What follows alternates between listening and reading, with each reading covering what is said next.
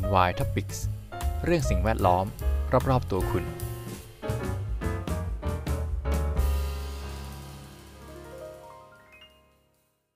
สวัสดีครับ ยินดีต้อนรับเข้าสู่รายการ NY Topics กับผมพีทันสถิตครับ วันนี้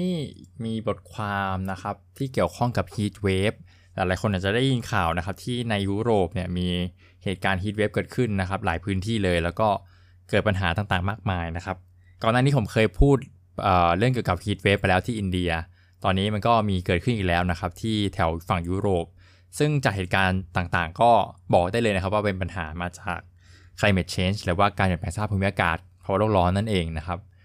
ก็เลยอยากจะมาเล่าให้ฟังเกี่ยวกับ heat wave ว่ามันคืออะไรนะครับ ผ่านการเล่าย้อนเหตุการณ์ Paris Heat Wave 2003 ในอดีตที่ผ่านมา อันนี้ผมเอาบทความมาจาก www.springnews.co.th คลื่นความร้อนฆ่าชีวิตผู้คนได้อย่างไร ย้อนเหตุการณ์ Paris Heat Wave 2003 อากาศร้อนทำให้คนเสียชีวิตได้อย่างไร หลังขึ้นความร้อนโจมตียุโรปอย่างหนักทำอุณหภูมิสูงสุดเป็นประวัติการ จนมีผู้เสียชีวิตหลายพันราย ย้อนรอยย่อเสียชีวิตหมื่นรายในปารีสเป็นสัปดาห์ที่ร้อนอบอ้าวมาก ๆ ในต่างประเทศ โซนเขตอบอุ่น แม้ไทยเราจะฝนตกหนักจนน้ำท่วมหลายพื้นที่ในช่วงฤดูกาลนี้ แต่รู้หรือไม่ว่าคลื่นความร้อนที่กำลังโจมตีโซนยุโรปนั้น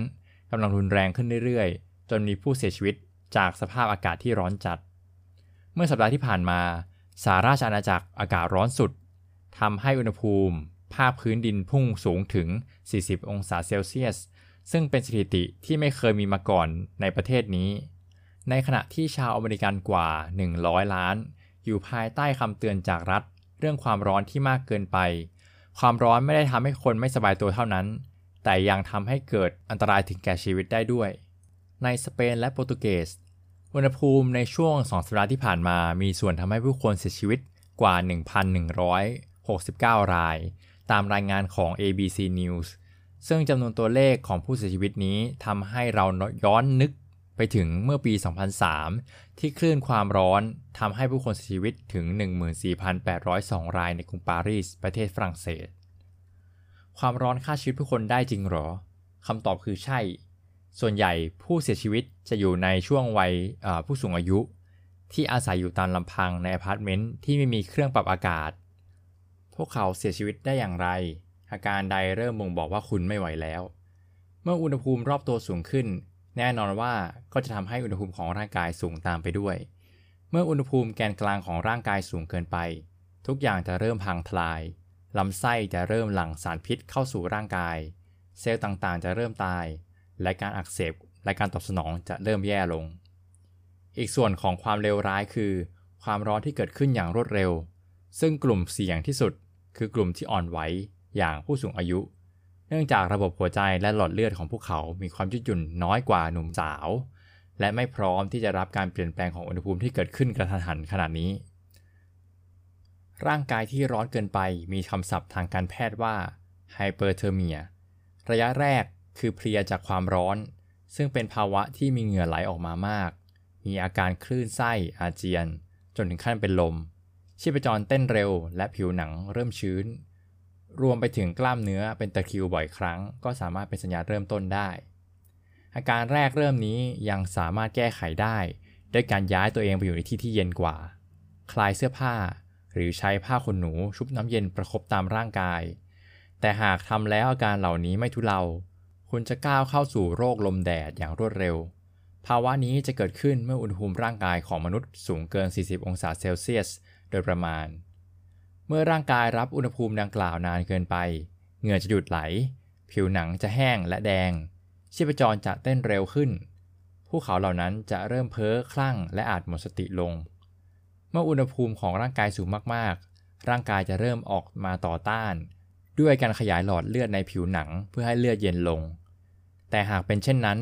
ร่างกายจะบีบรัดหลอดเลือดในลำไส้ไปด้วย การไหลเวียนเลือดไปยังกระเพาะอาหารจะลดลง และจะเพิ่มการซึมผ่านระหว่างเซลล์ในลำไส้ได้ ซึ่งสารพิษสามารถรั่วไหลเข้าสู่กระแสเลือดได้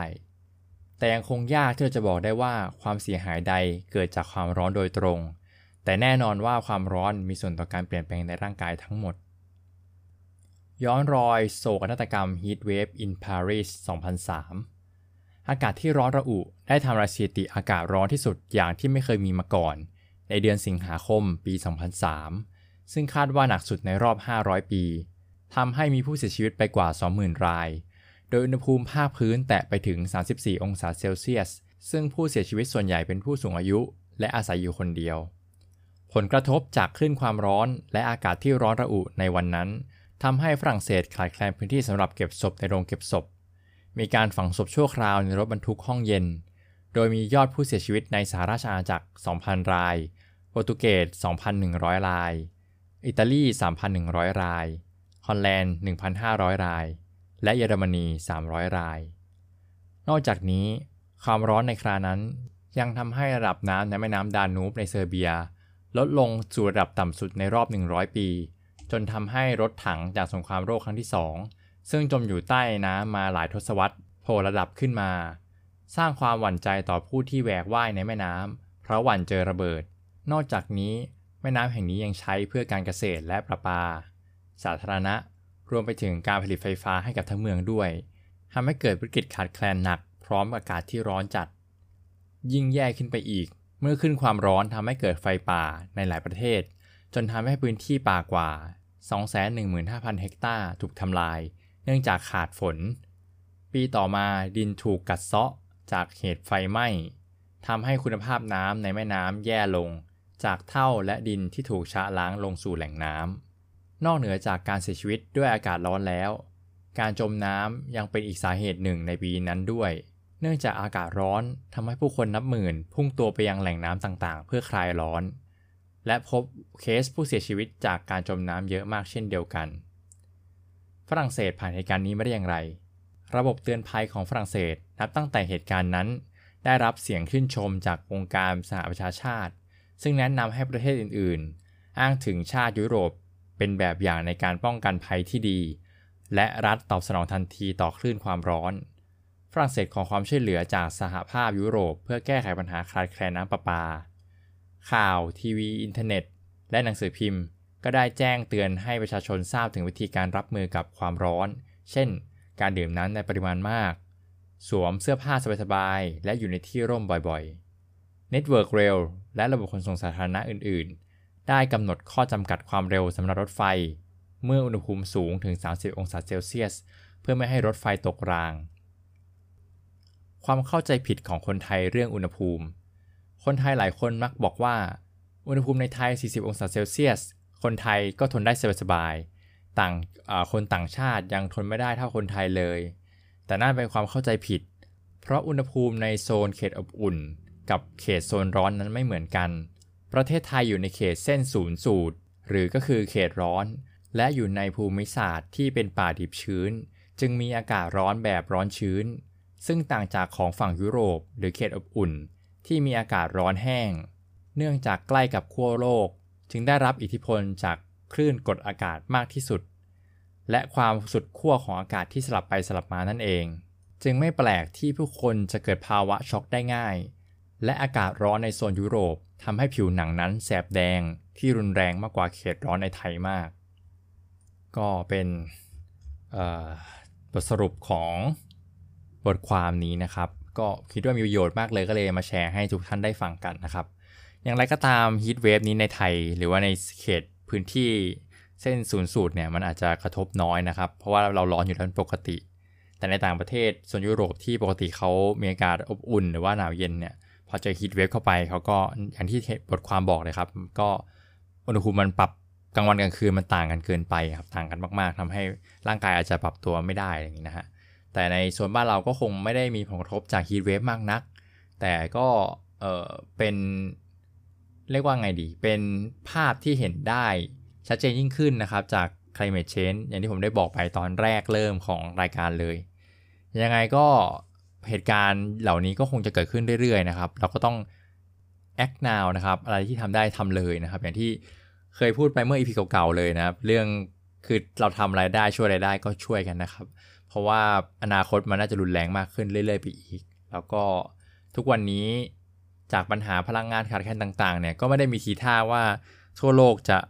เพิ่ม action หรือว่าเพิ่มความเข้มงวดอะไรใด ๆ เลยนะครับ ก็คงจะเป็นเหตุการณ์นี้วนไปเรื่อยๆ แล้วก็ ได้แต่หวังนะครับว่าอนาคตเราจะเห็นลงศพมากขึ้นแล้วคงต้องหลั่งน้ำตาแล้วแหละ แต่ทีนี้ก่อนจะหลั่งน้ำตาเราแก้อะไรกันก่อนไหมนะฮะ